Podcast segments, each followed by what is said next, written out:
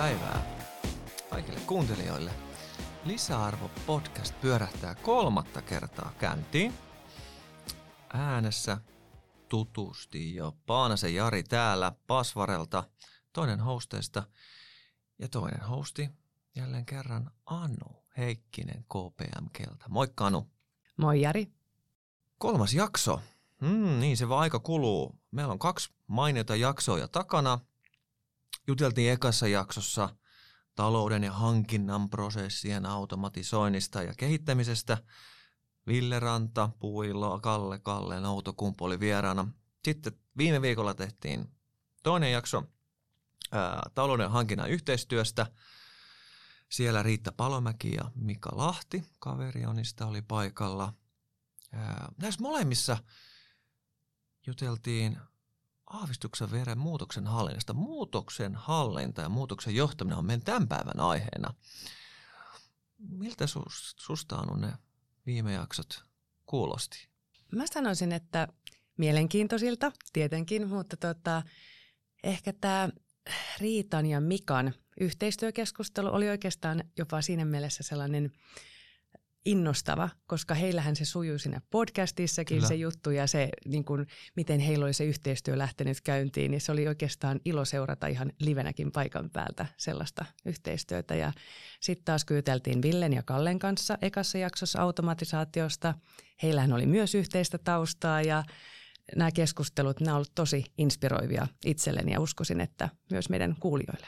Just näin molemmissa jaksoissa tuli, niin kuin mä sanoin, vähän viittausta muutoksen hallintaan. Siellä oli se Kaverionin tiimistä, tuli tämä Jöran esimerkki, mikä niin kuin, miten sanottiinkaan, että, että kun se asentaja tai, tai siellä, siellä kentällä se, se viimeinen ja tärkeinkin lenkki monesti palvelee asiakkaita, kun se on poiminut muutoksen haltuunsa, niin voi sanoa, että siinä vaiheessa se muutos on viety loppuun ja onnistunut. Mun mielestä oli hyvä esimerkki. Katsotaan, minkälaisia esimerkkejä tarinoita me kuullaan tänään. Meillä on Meillä on vahvasti naisenergiaa mukana.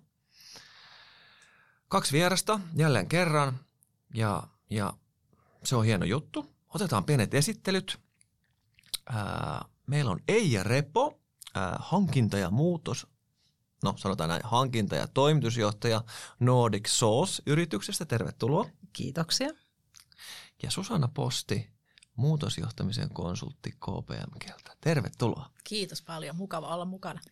Hienoa.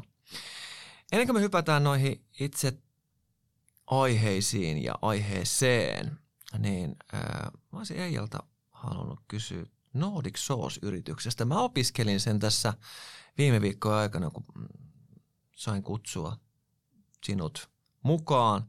Ja hienoa, kun pääsit, niin, niin äh, haluaisitko kertoa vähän tuosta Nordic Source-yrityksestä? Mitä te teette?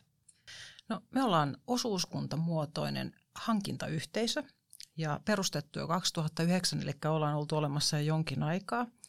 Palvellaan äh, alun perin suomalaista elintarviketeollisuutta, mutta ollaan kasvettu tässä parin viimeisen vuoden aikana uusilla, uusilla asiakkuuksilla ja parhaiten toimii sellainen asiakkuus, että on pääkonttori ja tehdas tai tehtaita Suomessa ja se meidän hankintakategoriat niin on, on epäsuorissa hankinnoissa. Joo. Ja siellä erilaisia palveluita ja tuotteita, mitä just pääkonttorit ja tehtaat käyttää. Ja meillä on semmoinen tietysti idea, että meillä on yhteiset ostovolyymit, mutta myös pystytään hyödyntämään asiakkaiden yhteistä osaamista. No niin, eli tavallaan isompana ryhmänä teillä on voimakkaampi sana neuvotella ja, toimittajia kohtaan näin. näin ja sitä vähän käytetään sanaa älliä, eli tuota, no niin, kyllä just. saadaan sitä, sitä osaamista myös niin kuin kerättyä sieltä asiakkaista yhteen. No niin, hyvä. Hienoa. Hypätään aiheisiin. Loistavaa. Eli Susanna, meillä on ollut ilo työskennelläkin yhdessä, joten mä tiedän, mitä kaikkea sä oot saanut aikaiseksi, mutta tiedän, että olet ollut pitkään niin kuin muutoksen johtamisen ja hallinnan parissa asiantuntijana työskennellyt, niin mielelläni kysyisin sulta, että onko sulla antaa meille joku esimerkki onnistuneesta, mielelläni tietenkin onnistuneesta, mutta yleensä niitä on niitä epäonnistuneet tarinat saattaa olla niitä parhaita, niin jommasta kummasta olisiko sinulla antaa meille esimerkki sellaisesta muutoksen läpiviemisestä? Ehdottomasti ja tarinoita siis riittää kolmeenkin jaksoon, mutta jos nyt tässä keskitytään, että mitä mä ajattelin tuossa etukäteen, niin hyvä tapa ehkä lähteä tähän keskusteluun, on, on käyttää tämmöistä klassikkotarinaa, mitä mä oon kertonut nimeltään käkikellotarina. Eli et useinhan muutoksia ajatellaan, varsinkin tuolla niin kuin, muutokset, niin ne koetaan semmoisin hyvin yksipuolisina asioina, esimerkiksi järjestelmäimplementaatioina, että se on muutoshanke. Ja, ja tota, uralla tuli vastaan tämmöinen kokemus, että yrityksessä, isossa yrityksessä oli iso muutos sinne ja tota, implementointiin uusi, uusi tota, käyttöjärjestelmä tietylle isolle henkilöstöryhmälle. Ja tota, sitten puolentoista vuoden jälkeen kävi ilmi, että sieltä sitä ei kukaan käyttänyt.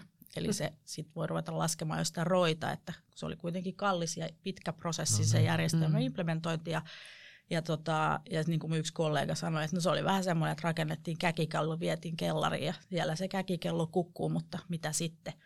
Niin tämä on niin klassikko esimerkki siitä, että muutosjohtaminen ei ole se, että sä viet sen järjestelmäprosessin maaliin, vaan se, että miten sä oikeasti saat ihmiset toimimaan uudella tavalla ja käyttämään sitä. Silloin puhutaan siitä, että se muutos on viety läpi, koska ne ihmiset ja että se, että he muuttaa toimintatapojaan, on se, mikä lunastaa sen kehitysinvestoinnin tavoitellut hyödyt. Eli puhutaan tämmöisestä people dependent roista.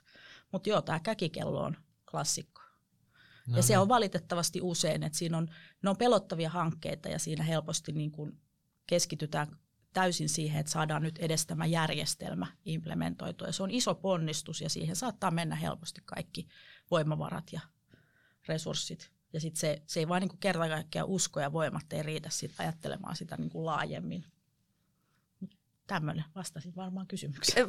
Vastasit kysymykseen. Mä mietin Jari, että me taidettiin meidän ensimmäisessäkin jaksossa sivuta tätä. Joo. Puhuttiin järjestelmähankkeista. He nosti esille myös Kalle ja Ville nosti esille tänne, että kun se monesti menee siihen, että se on vain järjestelmähanke, jos on joku tarkoitus ja kun se saadaan tehtyä, niin jos ihmisiä ei opasteta käyttämään sitä varsinkin jos he ei löydä siitä sitä pointtia, miksi tehdä sitä, niin se jää sitten käkikelloksi. Käkikelloksi kellariin, kyllä. Ja siinä on se, että pitäisi pitää kirkkana mielessä se, että miksi se järjestelmä hankitaan, se uusi järjestelmä. Niin. Mitä liiketoiminnallisia hyötyjä sillä halutaan saada aikaiseksi ja millä toimenpiteillä ne hyödyt realisoituu. Siitä siinä on oikeasti kysymys.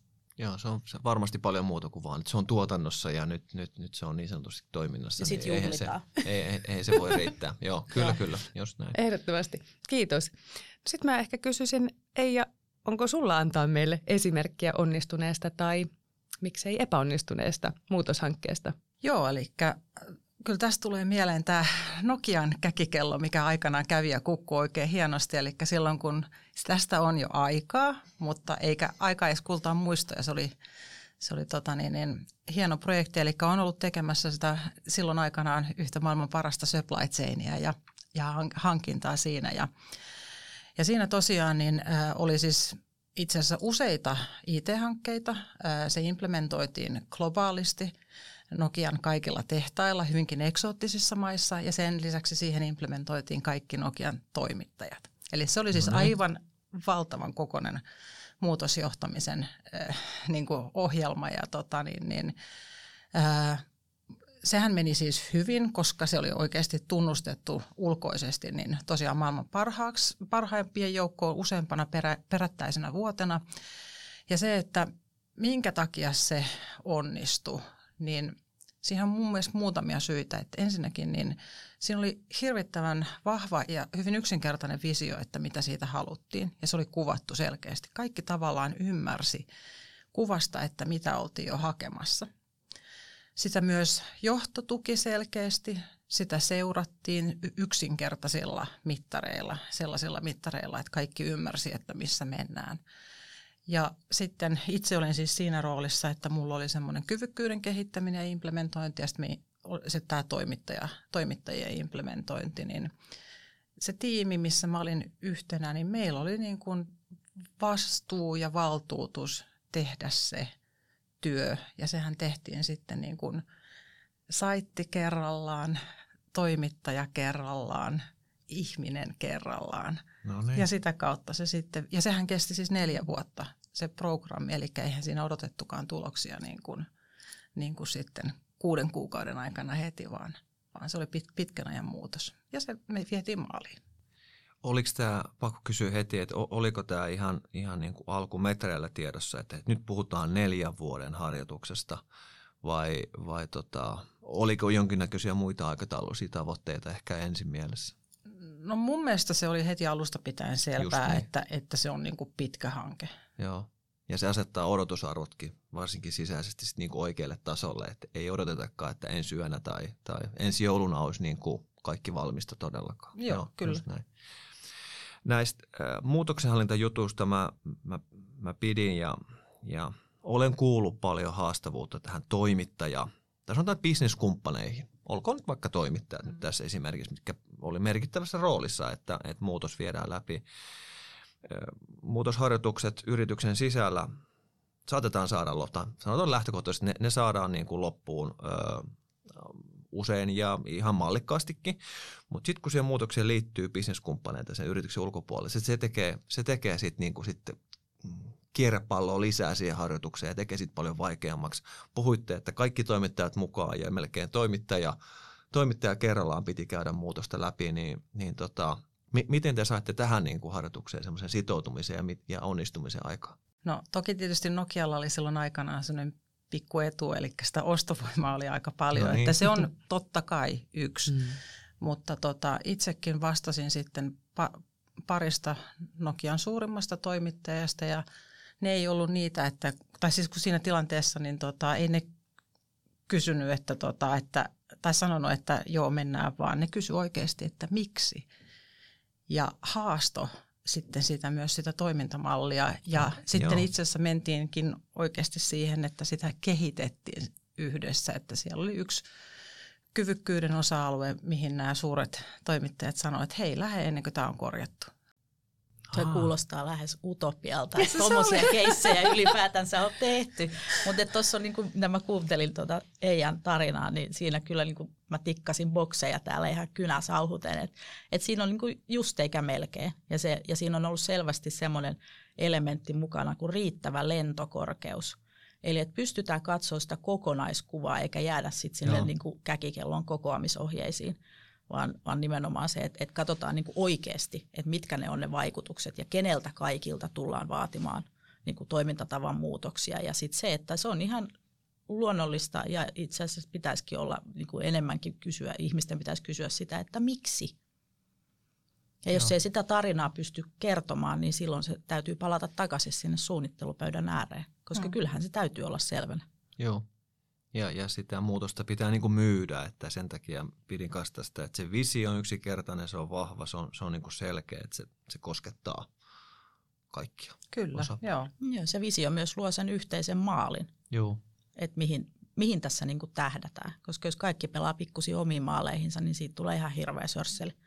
Ja sittenhän siinä oli se hauska aspekti, että siinä pystyi tosiaan sitten se toimittaja itsekin seuraamaan ja raportoimaan sisäisesti, että, että missä Joo. me ollaan. Tai saitti pystyi seuraamaan, että, ja se oli hyvin helposti tehtävissä. Ja sitten mä tykkäsin myös tuosta, että, että toimittajat oli mukana sit niinku luomassa sitä lopputuotosta. Kyllä. Koska heidän päässään on paljon viisautta, jota ei, niinku, että semmoisen arroganssiin ei ole syytä, että viisaus Joo. piilee vaan esimerkiksi sen käkikellon rakentamisprojektitiimin päässä, vaan että, että kun sitä luodaan kuitenkin muille ihmisille, muiden ihmisten toimintatavaksi, työkaluksi, niin että heilläkin saattaa olla siihen sanomista. Ja tässähän esimerkiksi sote-puolella tullut paljon vastaan näitä, mediassa on saanut seurata näitä järjestelmähankkeita, joissa Joo. ei ole sitten järjestelmän loppukäyttäjiä millään tavalla kuultu siinä, että Joo. mitä Tulee he niin kuin annettuna tavallaan, että, että tässä, on tämä, tässä on tämä tuotos, että olkaa hyvä ja rupekaa käyttämään. Niin, että veistin tällaiset puukkarit, että Joo. nyt sä kävelet näissä sitten loppuelämässä.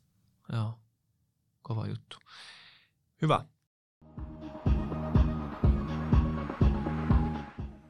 Lisää kysymyksiä tietenkin. Mennään eteenpäin. Kysyisin ehkä ekana Susannan puolelta muutoksen suunnittelusta. Mutta suunnitelma on kaiken ajo. Onko se puoliksi tehty? Näitä kliseitä löytyy vaikka mitä. Mm. Mutta on se tosi tärkeä. Suunnitelma pitää olla. minkälaisia juttuja sä haluaisit nostaa ete, e, e, esiin tavallaan siitä, että et, et mitkä on niin tärkeitä asioita, kun se suunnitelmaa tehdään, jotka niin tukisit, että nyt täällä on niin selvästi onnistumisia edellytyksiä tällä, tällä muutosharjoituksella tai projektilla? Äh, no mä lähtisin liikkeelle semmoisesta, jota harvemmin valitettavasti vielä tehdään, on tämmöinen yksinkertainen change readiness arviointi. Okay, joo. Eli kuinka valmis se organisaatio ihan niin kuin oikeasti, aikuisten oikeasti on viemään läpi tällaisen muutoksen.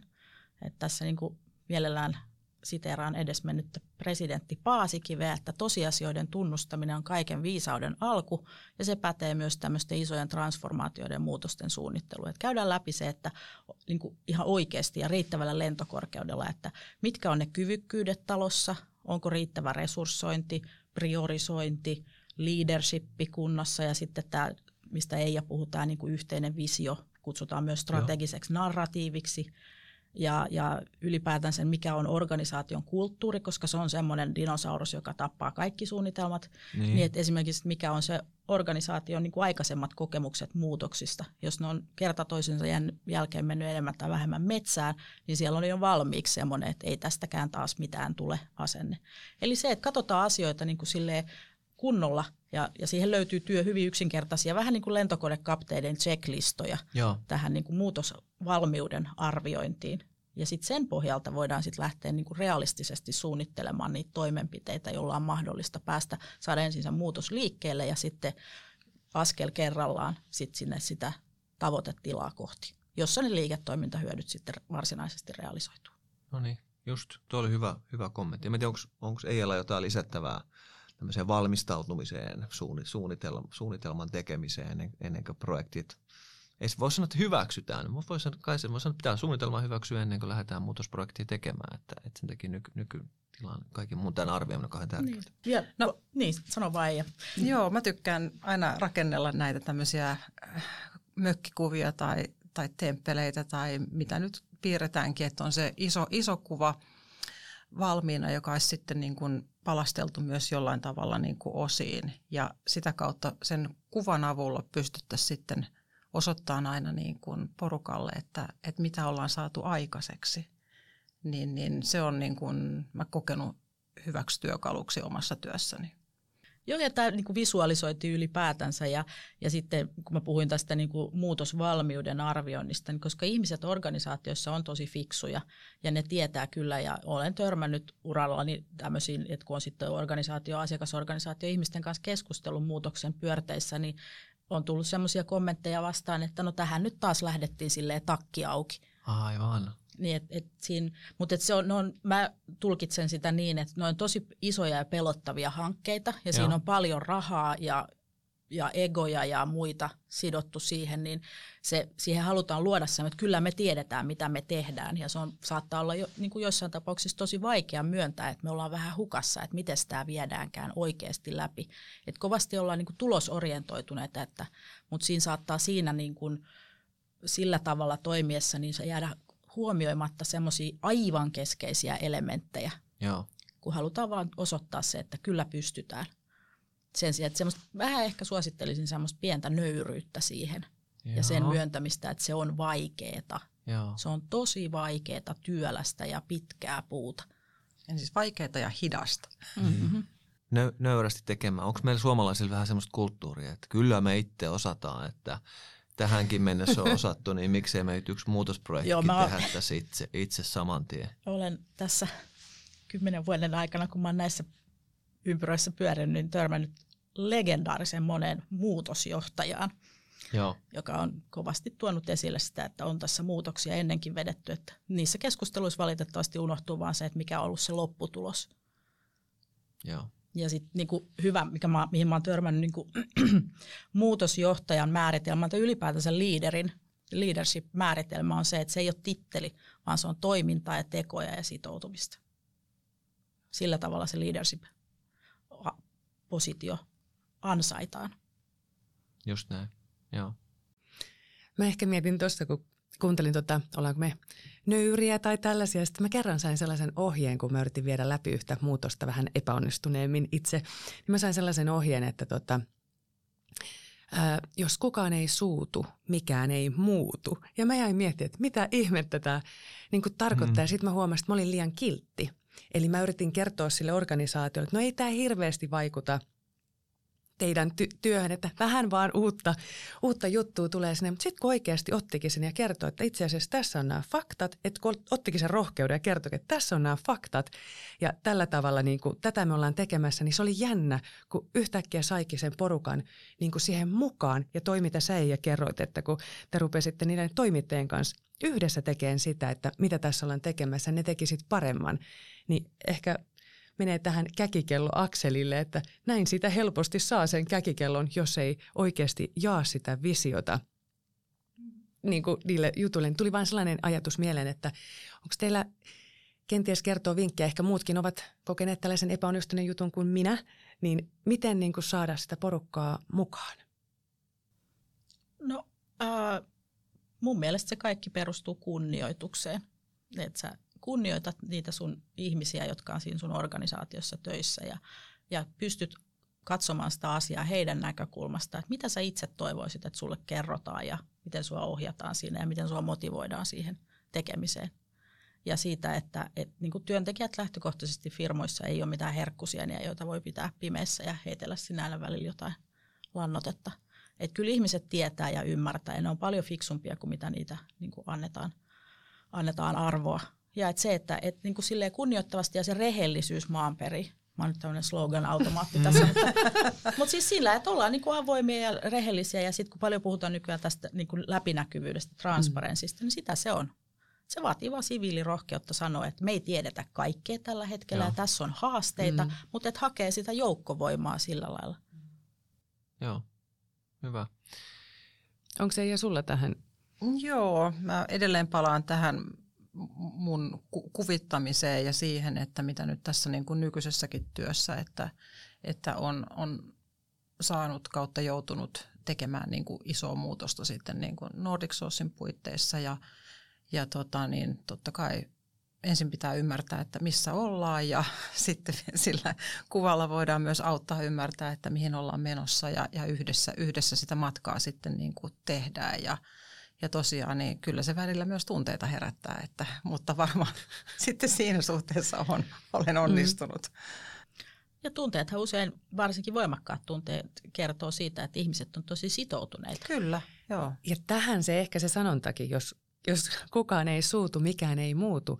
Se meneekin ehkä siihen, että jos sä oot tekemässä sitä kekikellosettiä, kukaan ei ota sua tosissaan ja siksi ei herätä mitään tunteita. Ja siksi toikin voisi kokea niin kuin tämä oli neuvo mulle, että se on ihan ok, se on ihan normaalia, että se kuuluu siihen ja niin kuin vaan sietää ja kestää sen. Joo, ja silloin kun tietysti on niin kuin pienessä ympäristössä johtajana, niin sä oot väkisin siinä niin kuin spotlightissa ja koko aika mietit, että no teekö mä nyt oikein vai teekö mä nyt väärin ja, ja virheitä tulee, ja, mutta eteenpäin mennään.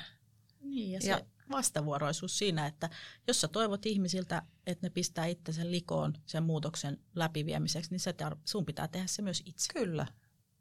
Joo, näyttää esimerkkiä. Esimerkin niin. kautta. Ja se vaatii rohkeutta. Tosi usein se vaatii myös rohkeutta ottaa se riski, että susta ei pidetä tai sua haastetaan ja silloin se miksi on tosi hyvä olla kirkkaana mielessä, että sulla on se hissipuhe valmiina kertoa myös itsellesi, että miksi ollaan tekemässä. Niin esimerkiksi niin urheilumaailmasta voi hakea hyviä metaforia, että miten esimerkiksi Suomen jääkiekon maajoukkue on, on rakennettu voittavaksi sinikoneeksi, niin, tota, niin sehän on, ja siellä on todella ne valmentajat ja joukkuejohtajat on tosissaan pistänyt itsensä likoon ja nähnyt Joo. vaivaa ja pitänyt huolta niistä pelaajista ja niin kuin luonut sen vision ja kurresta lähtien. Joo. No niin on. Ihana. Ehdottomasti. Jos katsotaan sitä muutoksenhallintaharjoitusta tai projektia eteenpäin, me, meillä olisi tehtynä change readiness-analyysit ja on suunnitelmat olemassa. Ja sitten se lähtee se varsinainen muutosprojektin toimittaminen käyntiin. Että kaikki tämä kaikki tämä aikaisemmin mainittu olisi jo niin kuin kunnossa, niin puhutaan niin kuin siitä, että joo, kommunikointi on tärkeää ja ehkä oikein, minkälaisia kanavia käyttää, kuinka usein, ei liikaa, mutta ei liian vähänkään, sopivasti oikeanlaista kommunikaatiota. Tehdään muutosta niin kuin tavallaan pienin askelin. Et, et, ja muistetaan myös niin kuin mainita varsinkin onnistumisia, että jos pieniä muutoksia on saatu ja, ja nostaa sitä niin kuin jalustalle, että se toisi siihen ryhmään semmoista uskoa ja tekemistä, tekemistä mukaan, niin mä oon kuullut, että semmoista tutut on kauhean tärkeintä ja Toiset puhuvat, että se muutos täytyy olla myös käytännön läheistä, että se koskettaa, koskettaa niitä tekijöitä. Niin on, onko teillä tähän ei jätä sun sanoa jotain Joo, mä täällä joo. Tässä kohtaa, niin vaikka aina niin motkotetaan siitä, että peräpeiliin ei pitäisi katsoa, mutta mun mielestä niin kuin muutosprojekteissa ja kaikkihan projektit melkein tö- työmaailmassa sitä on, niin se peräpeiliin katsominen on tosi tärkeää. Eli nähdään, mistä ollaan lähdetty ja miten, ollaan, miten se on se vaikka se prosessi kehittynyt, mutta aika usein käy myös niin, että ollaan myös ihmisinä, työntekijöinä, johtajina kehitytty siinä matkan varrella ja voidaan se sitten osoittaa sille itselle tai toisille, että, että hei, että mehän ollaan menty eteenpäin. Ja sitten tietenkin niin kuin tarvittaessa aina välillä myös vähän juhlistaa sitä. Niin. Ja se tulee tosi pienistä osioista ja se taas sitten luo sitä varmuutta siihen, että, että hei me saatiin tämä pikkupalikka tässä nyt tehtyä, niin kyllä me saadaan toi seuraavakin. Juuri näin. Ja sitä ei valitettavasti tehdä. Et se on semmoista niinku Okei. todella tuskallista puurtamista ja että vasta se niinku iso maali siellä jossain, niin se, sillä vaan on merkitystä. Mutta kun sehän on siis päivittäistä ja ihmiset niinku mun kokemuksen mukaan organisaatioissa pistää itsensä ihan tosissaan likoon. Ja valitettava usein tekee sen vielä niin, kuin sen niin sanotusti oman työn ohessa on. Joo. mukana, niin kyllä se niin kuin pitää se arvostus ja, ja se niin kuin mitä, havuja ladulle ja jaksaa, jaksaa ja ihan tämmöisiä niin kuin perusinhimillisiä jumppatunneiltakin jo, että jaksaa, jaksaa, vielä kymmenen. Niin, että se, et sitten tulee se hyvä fiilis, koska se fiilis ratkaisee ihmisten kanssa, kun ollaan tekemisissä, niin se fiilis ratkaisee tosi paljon. Ja just noin, mitä Eija nosti esille, niin ehdottomasti allekirjoitan, että siitä tulee semmoinen, semmoinen niin kuin, no sillä, sillä luodaan sitä niin sanottua tekemisen meininkiä.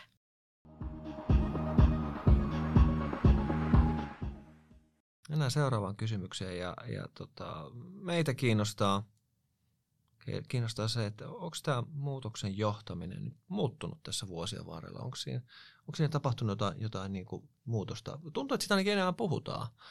Oletteko te huomannut jotain, jotain semmoista, että, asioita, sen prioriteetti nousee tai nyt sen kyvykkyyksiä tai kenellä on näitä kyvykkyyksiä tehdä muutosjohtamisia, niin niitä arvostetaan enemmän. Ehkä tullut uusia roolejakin. Joo, Haluatko Susanna kommentoida ensin? Joo, no mä, mä oon tällä alalla tosiaan tätä, näitä hommia tehnyt jo pitkään ja, ja tota, tämähän on maailmalla, niin kuin aina sanotaan, suuressa maailmassa, niin tämä on ollut jo semmoinen niin kuin oma kyvykkyytensä ja, ja niin kuin ihan tunnustettu toimiala, osaamisala ja tämmöisiä niin kuin change manager-positioita on ollut sekä konsulttiyrityksissä että firmoissa ja nyt silloin kun mä aloitin nämä, nämä hommat ja lähin tälle muutosjohtamisen ammattilaispolulle niin, niin kymmenisen vuotta sitten, niin se oli hyvin vaikea löytää positioita Suomesta, että päästä tekemään tämmöistä, koska tämä oli ihan, Okei, ei joo. sitä tiedetty, että mistä mä edes puhun. Ja nyt ilokseni olen huomannut, että tämä on niinku se, varsinkin nyt tässä viimeisen vuoden aikana, niin se on niinku merkittävästi noussut esille, että siitä puhutaan paljon. Vielä se ei ole ihan hahmottunut, tai siitä ei ole sillä lailla saatu grippiä, että mitä se käytännössä tarkoittaa, mutta että sitäkin kyvykkyyttä mä oon nähnyt, että paljon enemmän ihmisiä niinku hankkii siihen, kun siihen on mahdollisuus saada niinku ihan oikeaa koulutusta, se on ihan ammatti. Ja, ja, ja niin nä- näitä positioita on ruvennut aukeamaan yrityksissä, konsulttifirmoissa, siihen panostetaan. Vielä on matkaa edessä, mutta tota, hyvällä tiellä ollaan. Ja se on erittäin positiivinen. Voin sanoa kokemuksesta, että meinas jo usko loppuu jossain vaiheessa tämän kymmenen vuoden aikana. Mutta, mutta no, kyllä tämä nyt, nyt näkyy valoa tunnelin päässä, että oikeaan suuntaan ollaan menossa ja se on tosi hyvä. Ja se kannattaa myös ottaa niin kuin voimavarana yrityksissä, että, että, että tämä on oma kyvykkyytensä ja se tuottaa selvää lisäarvoa, kun siihen saadaan lisää tehoa ja täsmällisyyttä siihen tekemiseen. Ja, ja semmoinen henkilö, joka katsoo puhtaasti sen muutoshallinnan kannalta niitä asioita, niin Ja mä voin itse asiassa tuossa sanoa niin kuin ihan omastakin kokemuksesta, se on oikeasti aikamoinen helpotuskin yrityksessä niille, jotka vetää projekteja, että saa sitä tukea, koska useinhan se rooli annetaan sille, joka on se niin kuin projektin vetäjä, niin se hoitaa myös sitä niin kuin change managementia ja sitä Joo. people-aspektia siinä kohtaa. Ja silloin on jo se substanssiosaaminen ja sen pitää jo katsoa niin kuin aikataulut ja muut. Niin se on tosi kiva, kun siihen tulee myös niin kuin ulkopuolista tukea tai että on- oikeasti se tunnistetaan tämä rooli. Ja roolitukset niin kuin menee Joo, tollain. selkeä, Selvästi joo. huomataan se niin kuin eri, erikseen. Joo, no kyllä. joo, toi olisi kyllä sellaista luksusta, mitä mä en ole elämäni aikana vielä kokenutkaan, että olisi ollut sellainen niin kuin strukturoitu tai joku niin kuin se muutosjohtaja tuki siinä mukana, että itse on sitten ollut aina työurani aikana niin jotenkin implementointi orientoitunut, että se on ollut se, että aina halunnut varmistaa sen, että, että hommat tulee tehtyä, niin, ja niitä on tullut tehtyä, niin ehkä sitten joku asia on tullut tehtyä oikeinkin siinä muutosjohtamisen kannalta. En mä sano, että se on täysin mahdotonta, mutta kyllä saa olla aikamoinen taikuri, että pystyy, niin kuin, ja kun multitaskääminen tunnetusti ei ole hyväksi kenellekään, mm. ei edes aivoille. Niin, ja, ja mä oon päässyt onnekseni tekemään muutaman semmoisen hankkeen, ollut semmoisessa hankkeessa mukana, jossa meiltä oli niin kuin duo, Eli oli se niin, kuin niin sanotusti sen teknisen puolen projekti, hankejohtaja, Joo. joka katsoi, että kaikki mm. aikataulut ja budjetit ja, ja resurssointi ja muu. Ja sitten mä olin hänen työparinsa. En rukkanen, työrukkanen, vaan nimenomaan työpari. Me oltiin duo. Ja hän katsoi sitä sen niin kuin teknisen toteutuksen näkökulmasta. Ja mun vastuulla oli sitten katsoa sitä, että se, se, tota, että se niin kuin ihmisten toimintatavat ja, ja näkökulmat ja mindsetit muuttuu. Ja mä oon nähnyt myös tässä esim, tällaisessa esimerkissä myös sitä, että sitten se toinen on, kun se on niin sisällä ja drive päällä siitä, että saadaan tämä teknologia ja kaikki tässä mm. mukaan ja nyt on vaan milestone ja seuraavaa, niin sitten on se toinen, joka ehkä liputtaakin sitä, että hei, nyt meillä on resursseissa niin kun, tilanne päällä, että nyt joudutaan niin nostaa lippuja ja katsoa uudelleen tämä aikataulutus tai resurssointi että ihmiset ei ole vielä kärryillä siitä, Jep. missä mennään. Ja silloin se tuo siihen niin kuin automaattisesti, kun ei tarvitse yrittää monta asiaa tehdä yhtä aikaa yhden henkilön, niin se tuo siihen taas sitä mm. tehoa ja, ja tuloksia ja täsmällisyyttä, kun on tämä resurssointi, riittävä resurssointi hyvin laaja-alaisesti ajateltuna, niin on, on ehdoton edellytys onnistumiselle. Joo. Meitä kiinnostaisi ehkä vähän spesifimmin vielä, että olisiko, onko muutoksenhallinnassa jotain eroa kun sitä tehdään jollekin eri toimialoille tai sanotaan niin kuin bisnesalueesta tietysti meidän podcast keskittyy niin kuin talouteen ja hankintaan. Mä tiedän hankinnan puolelta löytyykö teiltä jotain esimerkkejä, miten, miten niin kuin hankinnassa olisi jotain ehkä spesifistä juttua, mitä on syytä ottaa tai hyvä ottaa huomioon, kun tehdään muutoksenhallinnan projekteja tai uusia tuotekategorioita käyttöön tai, tai tota, laajennetaan ratkaisun käyttöä yrityksissä. Tuleeko tähän teille jotain? jotain kommenttia mieleen? No mun mielestä se muutoksen johtaminen on vähän samanlaista eri alueilla, että ei siellä nyt hankinnassa mitään sen, sen erityisempää huomioon otettavaa, että ehkä mitä mä nyt tänä päivänä nostaisin enemmän esiin on se, että, että aika paljon puhutaan, hankinta puhuu pelkästään niin kuin prosesseista ja sille no. ehkä hankinta niin kuin katsoo sisältäpäin sitä, niin, niin mä laajentaisin sitten sitä sinne niin kuin asiakka- sisäisiin ja ulkoisiin asiakkaisiin ja sinne sitä niin kuin hyödyn ja lisäarvon tuottamisen kannalta, niin se voisi ehkä auttaa siinä muutosjohtamisessa. Joo, tuo on hyvä kommentti. Vähän samanlaista meillä tuli edellisessä podcastissa, kun juteltiin Kaverionin vieraiden kanssa siitä, että, että talouden ja hankinnan yhteistyö, niin eihän sekä pelkästään niin kuin riitä, kun ne tekee yhteisiä projekteja, mitkä usein liittyy muutokseen. Siinä viedään jotain muutosta läpi, niin, niin pitää ottaa bisnestä huomioon, pitää ottaa huomioon niitä kumppaneita ennen kuin mitään muutosprojektia polkastaan käyntiin. Ja kyllä mä sanoisin, että, että ei, silloin, ei sillä toimialalla ole periaatteessa mitään merkitystä niin kauan kuin yrityksessä on ihmisiä töissä. Että se on ihan toisaalta niin kuin muutoksen Just johtamisen niin, ja muutoksen, muutosjohtamisen konsultoinnin näkökulmasta se on aivan niin kuin, ei se, ole, se ei ole niin relevantti asia se toimiala, vaan ne ihmiset. Ja ihmiset on ihmisiä. Joo. Ja ei se, niin kuin, ei se määrit, ei se muuta ihmisen perusluontoa mistään, miksikään vaikka se olisi hankinnan ihminen tai mm. HR-ihminen. Ihminen mikä mm. ihminen. Hyvä. Tässä on paljon hyviä juttuja tullut, tullut esiin ja tärkeitä asioita. Ää, mä oon valmis vetämään meidän keskustelua tässä vähän niin kuin yhteen – sitten tulee vielä yksi kysymys sen jälkeen, ei karata mihinkään.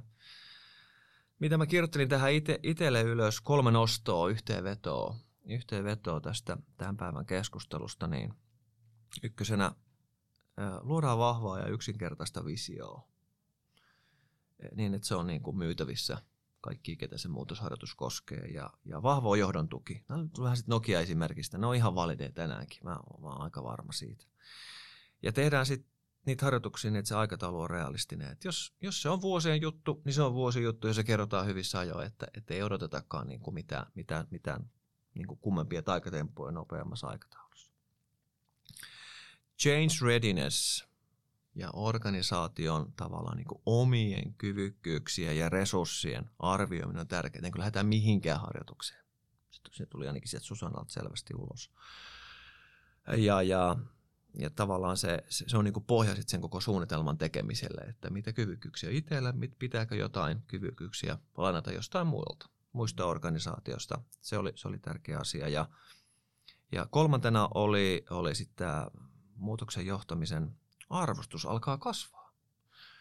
Kansainvälisesti niin kuin tunnustettua tekemistä, ehkä näin voisi sanoa, ja nyt viimein, viime vuosien aikana, miten Susanne sanokaa, että, että nyt me saadaan niin kuin Suomessakin selvästi sitä, sitä nostettua enemmän jalustalle ja synnyttää ehkä uusia rooleja, ja yritykset näkee sen arvon entistä tärkeämmin, ei pelkästään niin kuluna, että se on, se on selvästi investointi, kun, kun muutoksenhallinnan johtamiseen otetaan mukaan isompiin harjoituksiin varsinkin, niin, niin, niin maksaa itsensä takaisin. Ehdottomasti maksaa itsensä takaisin. Et se on sen vaivan väärti, koska ilman sitä niin helposti päädytään siihen uh, do-over-kierteeseen, että päästään niin kuin johonkin just tämä, että on kellarissa sitten joku ajanmittauslaite, mutta sit sitä ei kukaan käytäkään, niin sitten me joudutaan tekemään taas uusi transformaatiohanke, että saadaan ihmiset käyttämään sitä ja sitten se järjestelmäkin on jo vanhentunut siinä kohtaa, kun ne ihmiset vihdoin käyttää sitä ja niin. että siitä tulee se semmoinen do over, redo, semmoinen loputon, tuskallinen ja erittäin raivostuttava kierre. Joo. Sitä me ei haluta missään tapauksessa.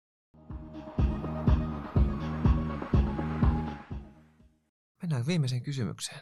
Mä haluaisin vielä tietää, mistä te saatte lisäarvoa teidän päivään tai miten te tuotatte lisäarvoa teille itsellenne tai läheisillenne. Susanna. no nyt pistit paha. Lisäarvoa. No tässä itse asiassa eilen lisäarvoa tuotti mun ää, pieni rakas ää, kummityttäreni, myös veljen tytär, puolitoistavuotias. Hän sai ää, tota, mummilta lahjaksi kastelukannun ja me vietimme tunnin suihkukaapissa leikkimällä vesileikkejä. Ihan parasta. No, niin. Se oli, joo, se oli niin välitöntä ja, ja tota, ei tarvinnut, se oli helppoa ja välitöntä ja semmoista, niin kuin, että siihen pystyi uppoutumaan.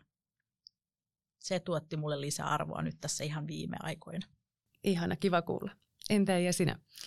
No se on helppo vastata taas tähän, eli se, millä tavalla mä tuon, tuotan lisäarvoa itselleni ja perheelleni ja läheisilleni, on ehdottomasti se, että hyvä ruoka, parempi mieli. Aa, ihana, ihana. Sen pystyn kyllä allekirjoittamaan myös. Kiitos kutsusta, tulen mielelläni. Ihanaa. Anu, ei me voida päästä sua pois tästä podcast-sarjasta ilman kysymättä samaa kysymystä myös sulta. Mä sain kunnia vastata, jos muistat meidän ekassa podcastissa tähän samaan kysymykseen, niin nyt nyt on tietenkin sun vuoro. Mistä sä saat lisäarvoa työn ulkopuolella? No tietenkin mä oon tänä aamuna käynyt meressä jo pulahtamassa, mutta se alkaa olla ihan ok, kun ei ole enää jäitä. Mutta tällä hetkellä ehkä tulee siitä, että ystäväperheen kanssa olemme ilmoittautuneet, mikähän tämä on, tai sopineet tämmöinen, onko se joku olympia, triatlon, tällainen no niin. hyvin minimimatka, mutta sellaisia nyt on märkäpuku hankittu ja pyöräilykypärä hankittu, että tota, Sellaista wow. aion kokeilla nyt syksyllä, että katsotaan miten käy, niin mä uskon, että siihen harjoittelusta tulee hyvinkin paljon lisäarvoa minun elämääni. Se on semmoinen projekti, mutta olisiko se jopa vähän muutosprojektikin? No kyllä mä niin. sanoisin, että tästä voi tulla käkikellokin. Muutosmatkaa pukka. mutta mä uskon, että se matkakin tulee olemaan ihan hyvä. Mahtavaa. Mut Tullaan ja, kannustamaan. Mutta mut, mut Jari, kyllä tähän on heitettävä nyt pallo takaisin, että entä sulla?